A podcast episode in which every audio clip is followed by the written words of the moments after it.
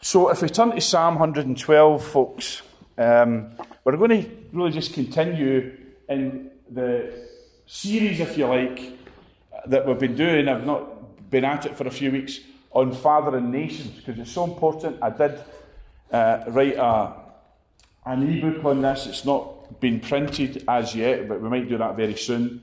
Uh, so it is available if you want to get it. I can send it to you. Um, but I'm just preaching out of the out of that because I really feel the Lord was saying to emphasise what He wants us to walk in as the remnant, which is maturity, which is being a father or a mother. You know, it's not a it's not really a gender thing, but Scripture does use the term father um, as as a metaphor for being mature in the faith. But we will look at it. I promise that we'll get there sometime. We'll talk about um, mothers. Deborah said, I arose a mother in Israel.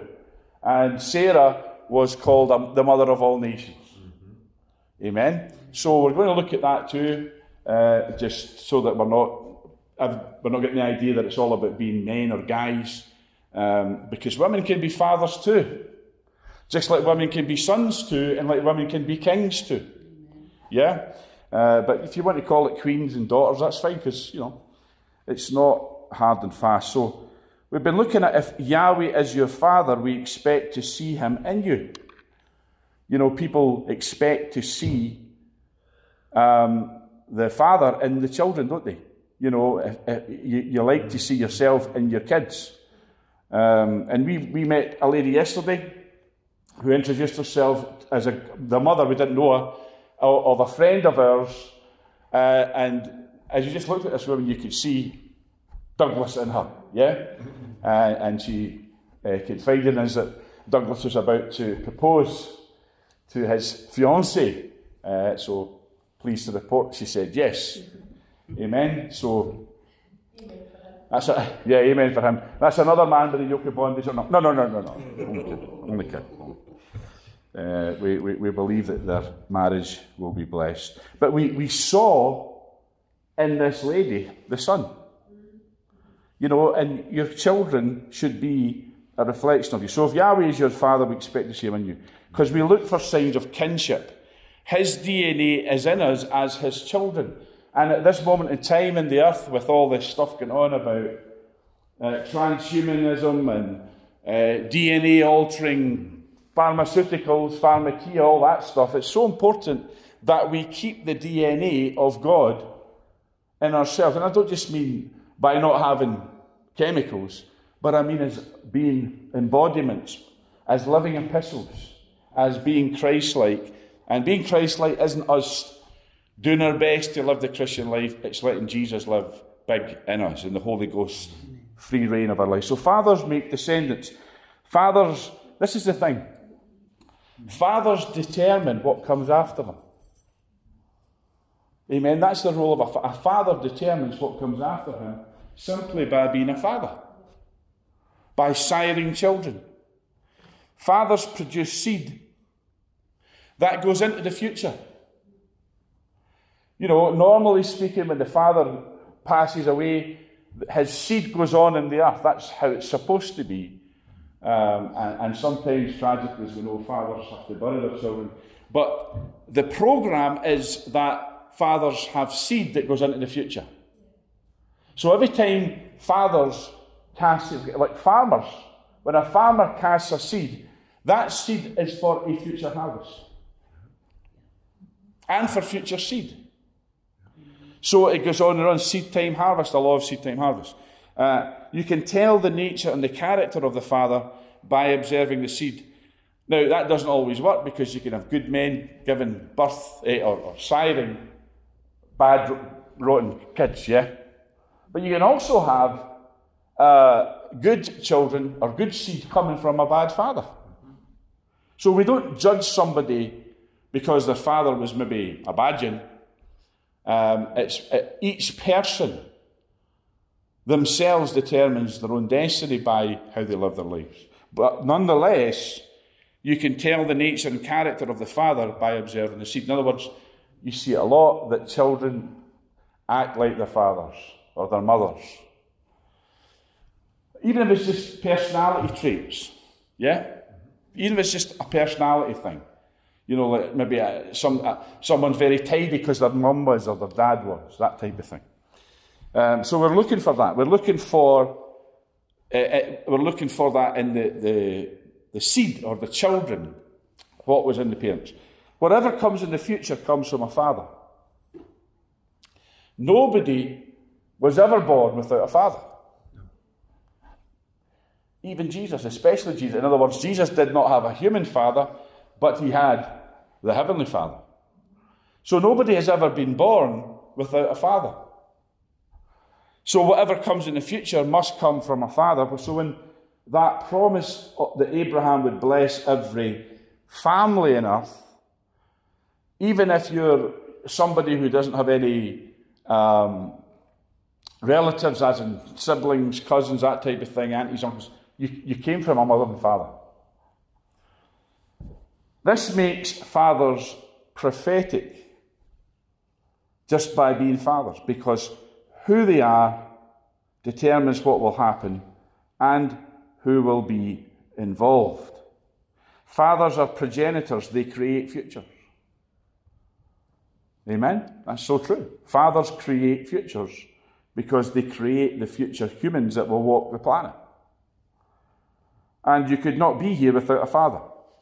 Who your father is spiritually determines your destiny now. That means, is your father Almighty God or is it the father of lies, the evil one?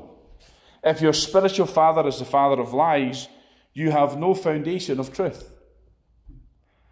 Truth is another word for reality, so your, if your spiritual father is Satan or the devil or the father of lies or all different names that he has, your foundation in life has no basis in eternal reality. Because you're, you're literally, your father is a liar and the father of. And you say, well, that's true of every unsaved person. Yes, it is. It was true of us before we get saved. Amen? So lies have no place in heaven and no purchase in any dimension. And that's the thing that we have to remember as we look at the fabric or the web of lies that's been woven all around us by evil governments and corrupt people and so on is that this cannot last because it's based on lies. It doesn't have any purchase. It can flare up for a minute. And all the Psalms set, look, Psalm 37 and so on. I've got a good friend, who's actually, or was in the group, I think she's left. But she used to speak about that a lot. Psalm, read Psalm 37 all the time. Um, about, about fret not about the wicked. Because they don't have any purchase ultimately. Amen? They can do a lot of damage, but they can't do everlasting damage. So, the reason for this, of course, is that they are not real. They don't have any real basis. So, there is nothing more real than an authentic father because the Bible tells us in 1 John, fathers know him from the beginning. That's what makes them fathers. That's what makes them mature saints. That is, they are rooted in the Father from the realm of eternity. Our knowledge of God must not be based on the theological books we've read, on the good teaching that we've heard, on a whole bunch of stuff, a, a YouTube video. Um, what I mean by that is, is that we can absorb a lot of things mentally and intellectually. That's what I mean. Head knowledge. It cannot be rooted in head knowledge. Oh, he knows all about the plants of the Bible. He could tell you all the animals in the Bible. Well, so what? It's only revelation knowledge that counts. It's only knowledge that has been revealed to you in inner man and has illuminated your mind from that source. Not, oh, well, I read, I've read every book on that subject. So there is nothing more real than somebody who knows God by revelation knowledge. The fatherhood of God is the source from which we draw all we need. That's why Jesus said, begin, the, begin your prayers with our Father. Didn't say, Oh, all great Almighty God, Lord of the universe. You can pray that, but Jesus said, just, just go straight in with our Father. He's our Father, He's our Abba, He's our Daddy. We are commanded to, to be in this eternal reality at all times. That's why it says pray without ceasing. In other words, be in the Father's presence and know Him as Father. In fact, the notes from this, the chapter heading is Knowing Your Father, I mean, knowing God. When we lose consciousness of our eternal reality um, as being fathers ourselves, shining out of or forth out of our Father in glory. In other words, God's saying that we need to be mature, which means being fathers, which means our real nature, really who we are in Christ. When we lose consciousness of who we're supposed to be in Christ, who we really are in Christ, that means, then that's when we start to miss it. That's when we start to goof off. We slip into the state of the separation. It's a lie. It's a lie that you and I are separate from God. The Bible says, He that is joined unto the Lord is one spirit with him. So if you're not joined to the Lord, then you're of a different spirit. It's that simple. Where we need to stop thinking, oh, God's up there, I'm down here, He's, he's, he's holy, and I'm a, I'm a worm. That's old covenant thinking. We need to understand that we're one with Him. And that being one with Him, His nature, His character, His attributes, His reality, His presence comes out of us while we walk, not just with Him, but walk in Him and Him in us. That's why we're called a temple, so that He will dwell in us and His presence will be in us, not outside of us. You know, um, we have in this room, we always talk about a lot about the presence that has hit a lot of people when they come in, and people have, you know, started bursting out in tears and tongues and all sorts of things. And we do believe that there's an atmosphere, a presence of God in this place, but, but we're not, we don't say to ourselves, get up in the morning, oh, to touch God, we need to go to church because He lives in us and He's one with us. So the lie of separation is the greatest lie of all because our true nature is one spirit with Him. And when it says joined there, it literally means like as in a, as in a conjugal union. In other words, you could actually even use the modern term superglued together or commingled together. Now, the evil one is the father of the lie paradigm in life. Whenever you believe you're not perfect in and from a perfect father, you fall short of his glory. That's what happened in the garden. Oh, did you guys know that if you eat this lovely fruit, you'll be just like God? Well, they already were. The lie was that, they, that oh, there's still one more wee thing to do. That's the lie the devil tells you every morning. You know, you only read nine chapters and you're supposed to read ten. You only prayed 27 minutes and you're supposed to pray 30. God is displeased with thee. You, you, there's some more thing you have to do. So he, he drives us to try and earn God's approval by works. So that's the lie that you're not already perfect in Him. Notice that Jesus didn't say, Be perfect like me. Did you notice that? What did he say? He said, Be perfect as your Father which is in heaven is perfect. Jesus came to show us the Father, not to show us or show off.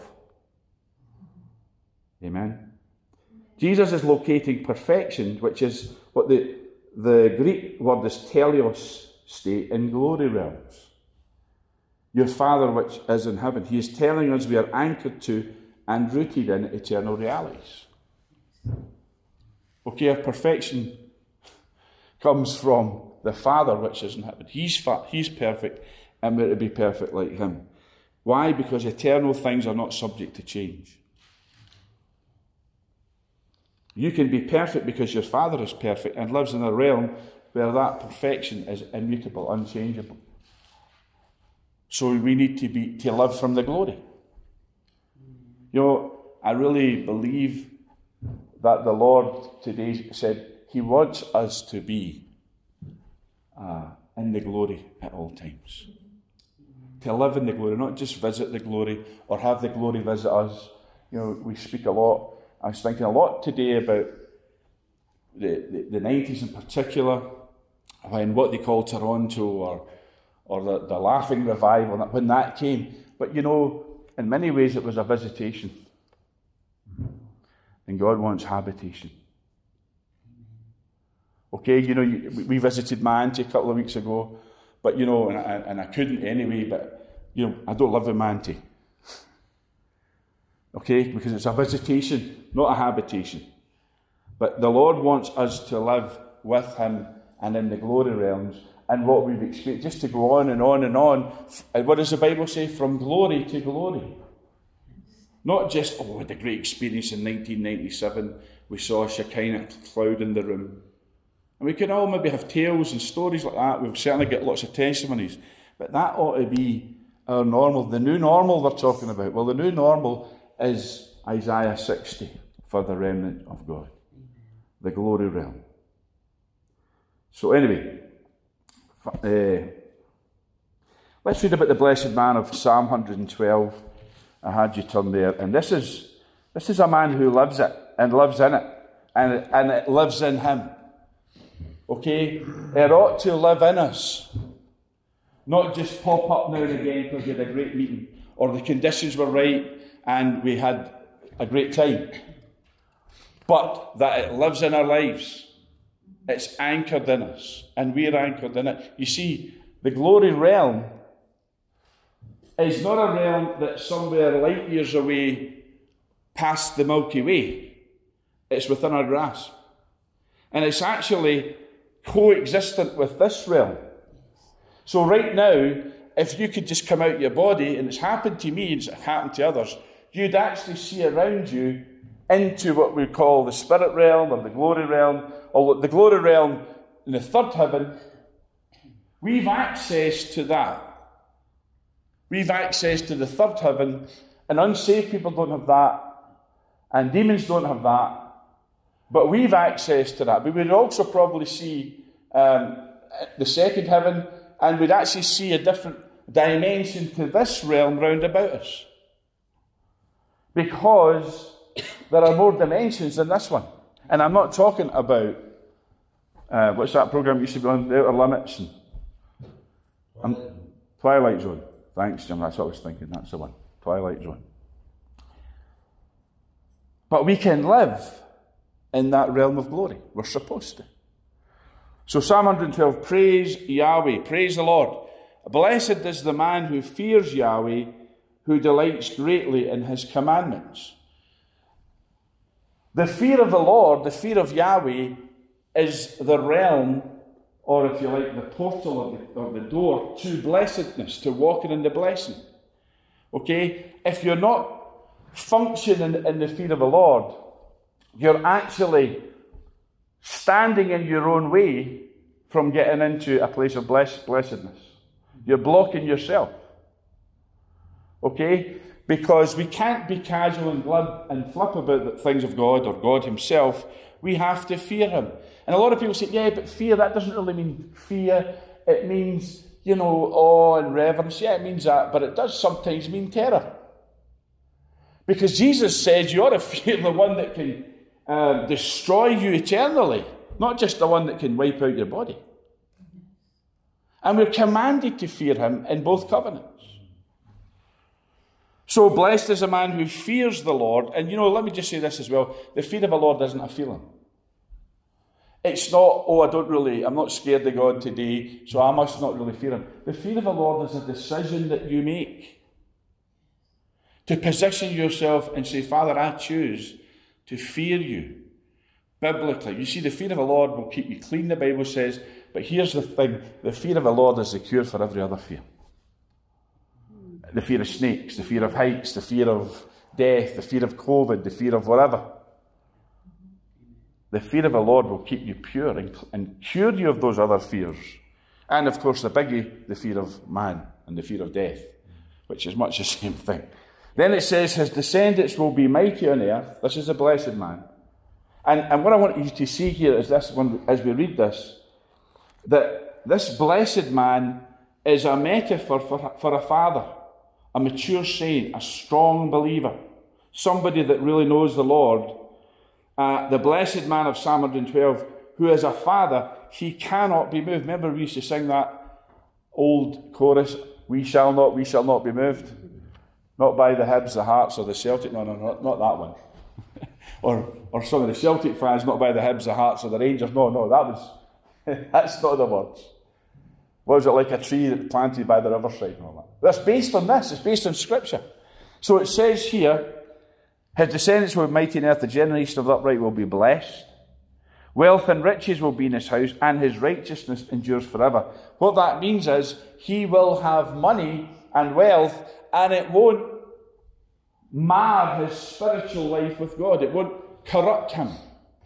His righteousness endures. In other words, he knows how to handle it. Why? Because he's a blessed man. He's a father. Then it says, uh, to the upright there arises light in the darkness. He's gracious and full of compassion and righteous. A good man deals graciously and lends. We could actually say in the new covenant, a good man deals graciously and gives. We're givers in the new covenant. Back in the old covenant, it was enough you could lend. Lend to the poor. But in the new covenant, we give to the poor. Amen. He will guide his affairs with discretion. This is what I'm trying to go. Surely he will never be shaken. He'll never be shaken. And what does the Bible tell us that God is doing right now in the last days? Shaking everything. Shaking the nations, shaking, just shaking everything. Shaking the heavens, shaking the earth. But the righteous man, the blessed man, the fathers in the faith, the mature saint, let me, let me say it this way the remnant saint will never be. It's, again, this is not talking about men and women. You just have to get shaken all over the place, and none of this applies. That's not what it means. He, he's just simply saying a person. Okay? So that this applies to women too. The he will. He will never be shaken. She will never. We will never be shaken. Amen. Now we can see what God is doing when He's shaking stuff. But it's not going to shake us. And let me say this to you if it does shake us, it's because we've got stuff that needs to be shaken. Mm-hmm. But, but the, the real man, the inner man, the, the hidden man of the heart, the Bible calls it, the spirit man or the spirit woman, will never be shaken because we're rooted in Him. The righteous will be in everlasting remembrance. He will not be afraid of evil tidings. Have you had any evil tidings lately? I have. You know, it might be evil tidings from the doctor. It might be evil tidings from your bank manager. It may be evil, evil tidings from a sheriff officer. Or evil tidings. Let me tell you what evil tidings is in today's terms. Scotland today. Hi, I'm John Mackay with your daily dose from Glasgow of evil tidings. Hello, I'm, I'm whatever her name is from Edinburgh, and I'm also bringing you evil tidings. And then half an hour later, it's the national one with the woman that's always quite teary eyed. Is it Nightingale or something? She's a nice lady, and I'm, I'm just here to give you more evil tidings. Here's the latest bad news from wicked governments and Babylonian systems. But the righteous man, the fathers in the faith, the remnant saints of God will be not be shaken by that. Will not be afraid of it because they know that it's lies anyway. Then it says, His heart is steadfast, trusting in the Lord. You need your heart steadfast, trusting in the Lord, folks. His heart is established. He will not be afraid. He will not be afraid. He will not be afraid. You ought to get up in the morning and stand before your mirror and a hundred times say, I will not be afraid. I'll not be afraid today. I'll not be afraid of evil tidings. I'll not be afraid no matter what I read. I'll not be afraid of what's on the WhatsApp group. Because we, we're all guilty. I've done it. We've all put on stuff on that that would make you very afraid. If you weren't a Psalm 112 person. If you weren't in the remnant. That's why it's important that we sometimes get information about what they're up to. Because we need to be informed but we just want, don't want overloaded with that. I'd rather be overloaded with the Word of God and just get a wee bit of the other stuff. His heart is established, he will not be afraid until he sees his desire upon his enemies. We will see our desire upon their enemies. And listen, we're not talking about people here. We're not really talking about Nicola Sturgeon and Boris Johnson because they will receive their recompense. And, and, and you know, we'll maybe rejoice when we see certain people get their comeuppance. But this is talking about our real enemies, which is the system, not the people in the system, but the system and the principalities and powers and high ranking wicked spirits that control the system. We'll see our desire upon them. Then he says, He has dispersed abroad, He has given to the poor, His righteousness endures forever. You notice it says that several times. Because you and I need our righteousness to endure. And, and, and here's why it will endure forever because it isn't our righteousness, it's His. Jesus Christ is our righteousness. We are the righteousness of God in Him. But it's His righteousness that we're righteous in, not our own. It's not because we gave to Oxfam, helped old ladies over the road, and did nice deeds and stuff. It's because He died on the cross and gave us, for our sinfulness, His righteousness. His horn will be exalted with honour. How many would like their horn to be exalted with honour? That just simply means that you'll be exalted with honour. And you know, that's why I'm liking my new Honor phone. Because I'm exalted with honour. You know, honour is so important, folks. Honour is in our gift. The Bible commands us honour all men. Why does it tell us to honour all? Why would you honour the porn baron? Why would you honour the drug uh, baron or the drug peddler? Why would you honour the uh, the wicked, thieves, and stuff like that. Why would you honour them? Well, first of all, we're commanded to honour him, but here's why because God does. And let me prove it to you. He honoured you when you cried for mercy. He didn't say, You've gone too far. Oh, if you see what you've done, don't even speak to me. God will honour the vilest wretch who cries out, and many have. And that's what that wonderful hymn amazing grace that saved a wretch like me. Not like you. Amen? I don't sing Amazing Grace that saved a wretch like you. I sing it, He saved a wretch like me. Because God honoured that cry of desperation. And even when, if you, if you have been saved, but you still mess up and goof off and do all kinds of horrible, freaky stuff, He'll still honour you because he's not the God of a second chance, he's the God of another chance. So God honours all men in that he, he, he, he died for each one. He gave his only begotten Son. We could say God so honoured everybody in the world. I know it says love the world, but, but, but it's his honour that allows those to cry out to him. It's not, honour is not respect. Respect has to be earned. So you're not commanded to respect people, you're commanded to honour them. Because a lot of people don't have, or put it this way, you're not commanded to respect everybody. There are people you, you just can't respect, but you can still honour them. So that's why when a preacher stands up in a crowd or when you go out in the streets and evangelise, you're not saying, Give me your backstory and I'll decide if I want to give you the gospel. No, you honour them by giving them the gospel and saying it's available to you. You don't know what they've got up to. You might find out later. But it's so important that we honour. His horn will be exalted with. God will give you and I honour. But we have to be people that pass it on.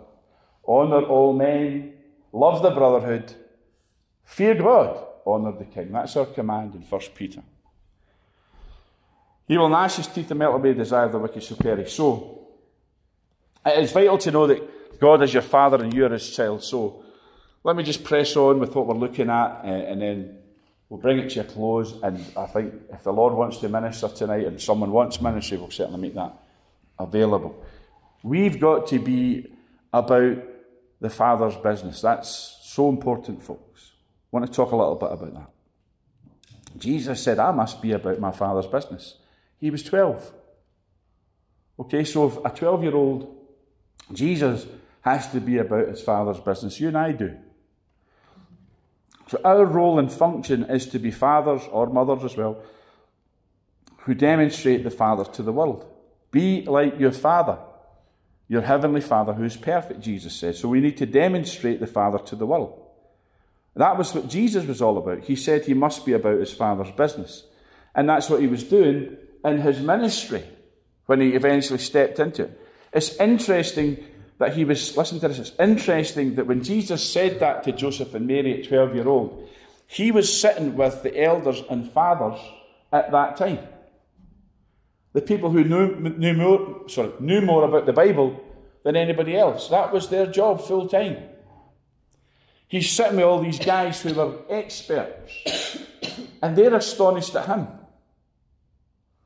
But the interesting thing is that he was drawn to that conversation with them because they were elders and fathers. Jesus said, listen to this, he only ever did what he saw the Father do, and he only spoke what the Father was saying. Now, can we say that of ourselves? I can't.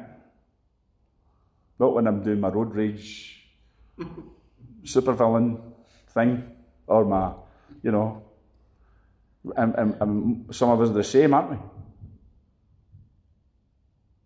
But Jesus only did what he saw the Father doing and what he, what he, he spoke what the Father was saying.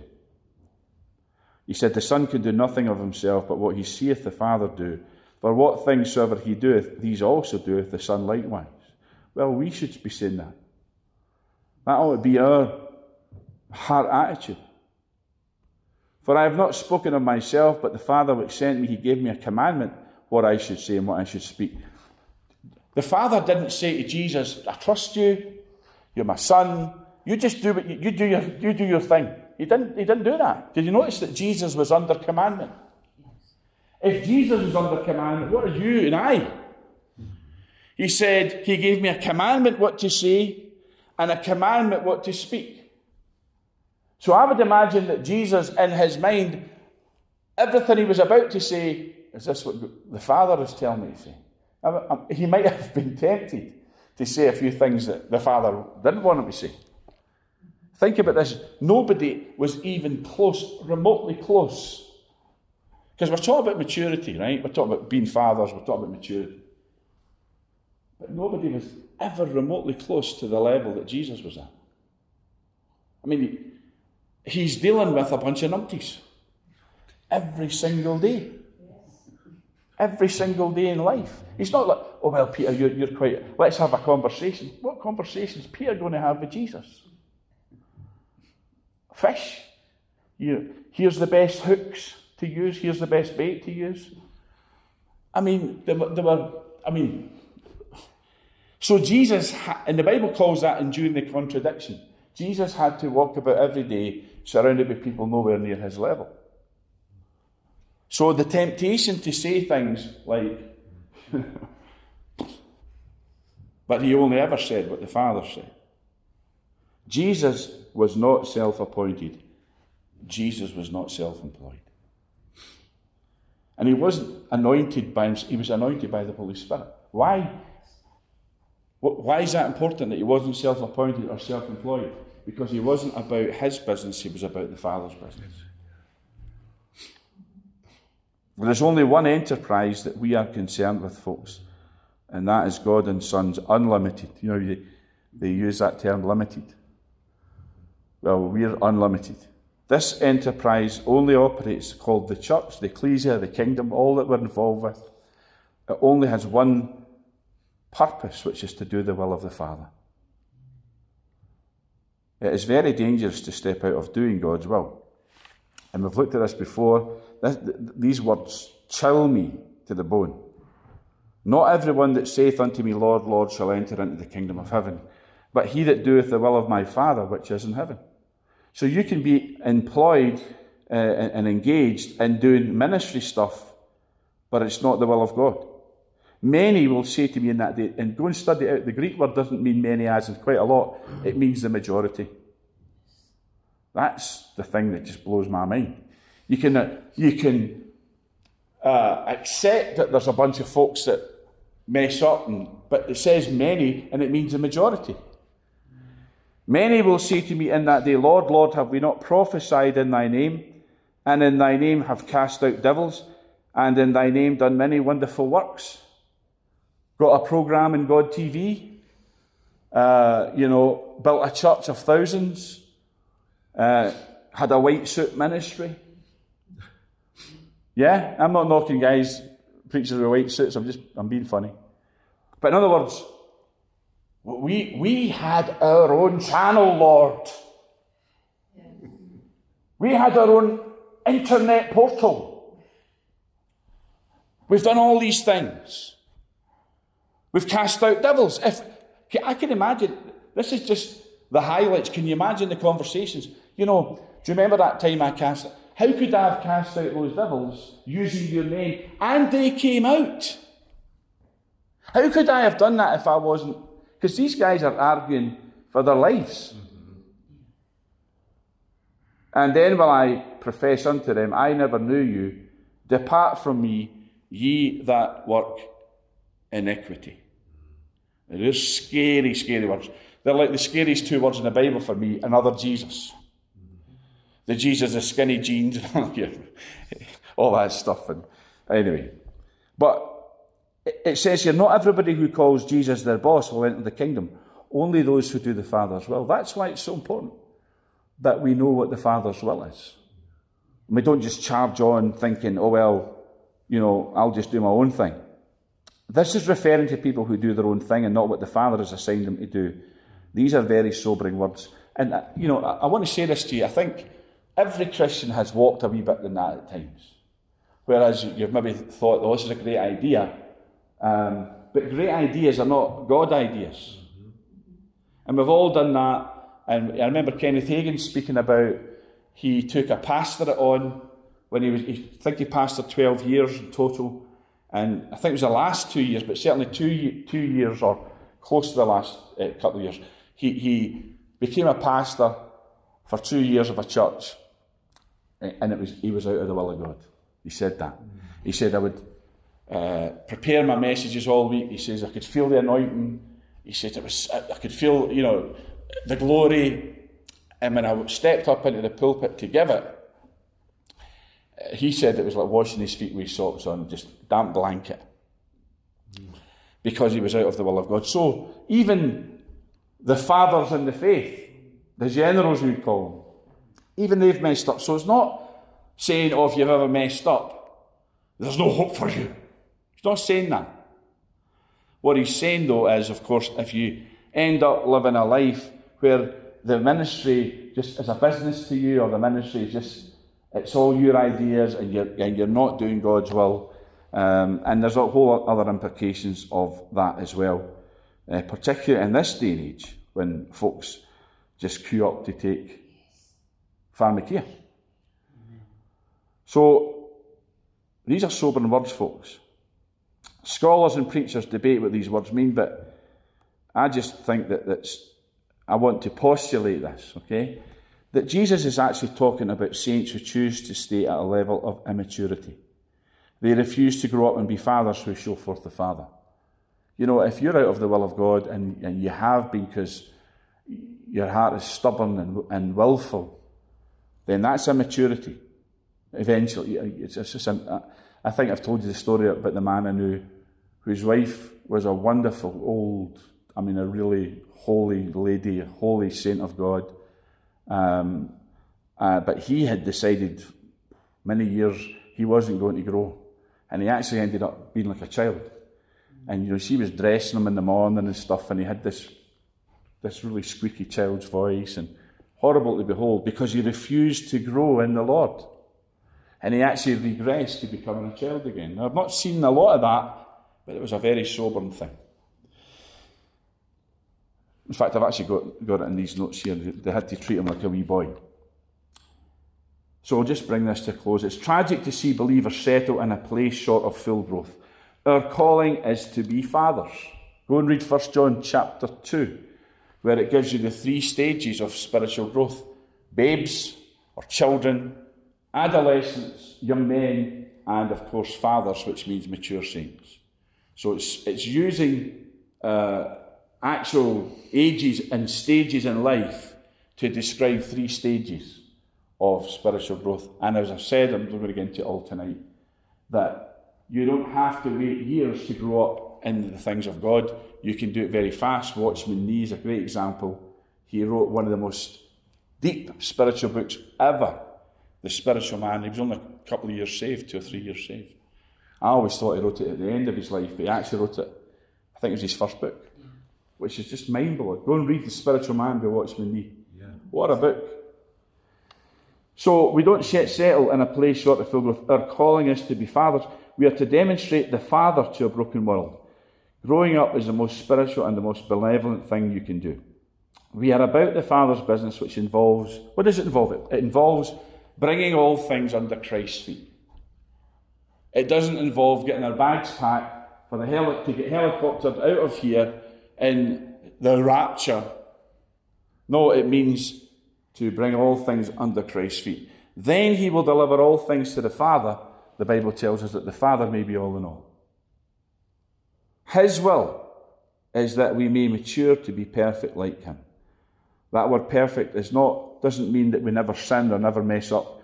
It means to be fully grown, mature, fully developed. This helps the purpose of God and Sons Unlimited, which is to subdue all opposition that God may be all in all. Jesus said, This is what Jesus said, My Father worketh up till now, hitherto. My Father works up till now, and I work. So God, the Father, when Jesus said that, is still working. And Jesus was working. What was he working? In the Father's business. None of us should be idle, nor are we self employed or retired. By idle, I don't mean you know, that you don't have a job or you don't have a business. I don't mean that. I mean idle in the things of God. Nor are we self employed or retired. Well, and I don't understand pastors who retire. No disrespect, because I know some that, that have. But you ought not retire, you ought to refire. Amen. And if you're going to retire, it should be getting four new tyres, not going and sitting in the greenhouse for the rest of your life. Yeah? So retirement is out. We are about the Father's business. If you've got breath in your body, and I like to say this to folks that are a certain age, oh, well, my time has come. What can, how can God use me? If it's not my generation, you're God's generation if you're still drawing breath. If you're still sucking air into your lungs, you are the generation. Doesn't matter how old you are, doesn't matter if you're 14, doesn't matter if you're 84. I'm not looking at you. Okay? I'm just making a contrast from one side to the other. I'll pay for that one. All right. If that includes Jesus, because he was about the Father's business, it includes all of us who call Jesus our Lord. We'll leave it there for tonight, folks. Um, it's so just so important that we really challenge us. It's not about being challenged by the message or challenged by me. Uh, the Lord challenges, but we challenge ourselves. We challenge ourselves by saying, Am I taking responsibility for, because we're calling this father of nations, because at Abraham it says, You'll be the father of many nations. And if Abraham is our father and we walk in the footsteps of our father Abraham, it means we take responsibility for our nation. Not just the church, not just other Christians, not our brothers and sisters in Christ, but for the nation, because it's the nations that need it.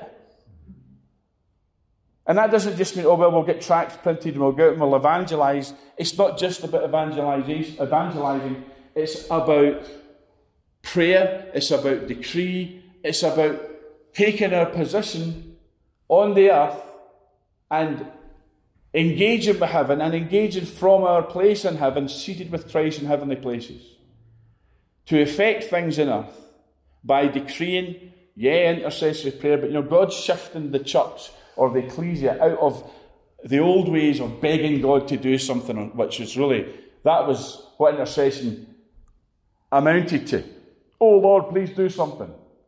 And you know, those folks, and I was an intercessor, I, I, I was part of intercessors for Britain, And I was mentored by the guy who ended up being one of the national leaders of it. So I know what intercession is. I know what it's like to stand in the gap. And I know how tough it is, and I know how hard it is. I know how hard the devil hits you. But you know, I'm telling you, God's saying, put your sword down because this is scepter time, not sword time. The only time you should be fighting the devil with your sword is your own battles with him. And ultimately, that really boils down to you're really fighting yourself, you're fighting your flesh. But we're not called to go into the heavens and wage warfare against territorial spirits and principalities and powers and all. We're not called to do that. We're called to be seated. Our calling is Jesus, the Bible says, He that sitteth in the heavens shall laugh. God isn't doing this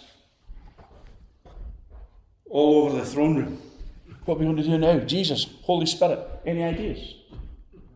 Jesus isn't saying, Father, I didn't know it was going to work out like this. The Holy Spirit isn't saying, Father, Lord Jesus, I've been down there for 2,000 years and there's nothing I can do anymore. God is not panicking, He's laughing. And until you hear the note of His laughter, you're not yet fully functioning in the heavenly places because it says He sits in the heavens and laughs. Why does He laugh? Because He knows that His enemies are engaged in futility. But until we know that, and we'll only ever know that when we mature in Him. We'll only ever know that when we decide that we're going to be just like Him. And that doesn't mean striving, it doesn't mean, and I don't want to go too much further on this, but what it means is that we receive His Word and we, we receive the truth of His Word, that we're one spirit with Him. And here's a scripture. The Lord told me to do this with you tonight, so I will. Uh, read it though in the King James, if you, you've got a King James Bible. If not, get it on the phone. It's 1 John chapter 4, verse 17. This is a shortcut to maturity.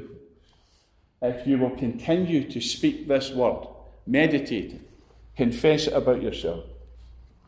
Herein is our love made perfect, it says, that we may have boldness in the day of judgment. Who's, who's afraid of the day of judgment? Well, the Bible says you can have boldness in the day of judgment.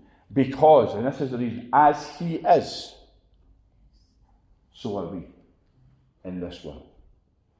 Doesn't say we can be, doesn't say if we read 40 chapters a day, doesn't say if we speak in tongues for four hours a day, doesn't say if we go to church all the time. It says we are. are so are we in this world. Uh, all you have to do is receive it and believe it, and you walk in it. That's the shortcut to maturity, folks. So avail yourself of it. And the Lord bless you till next time.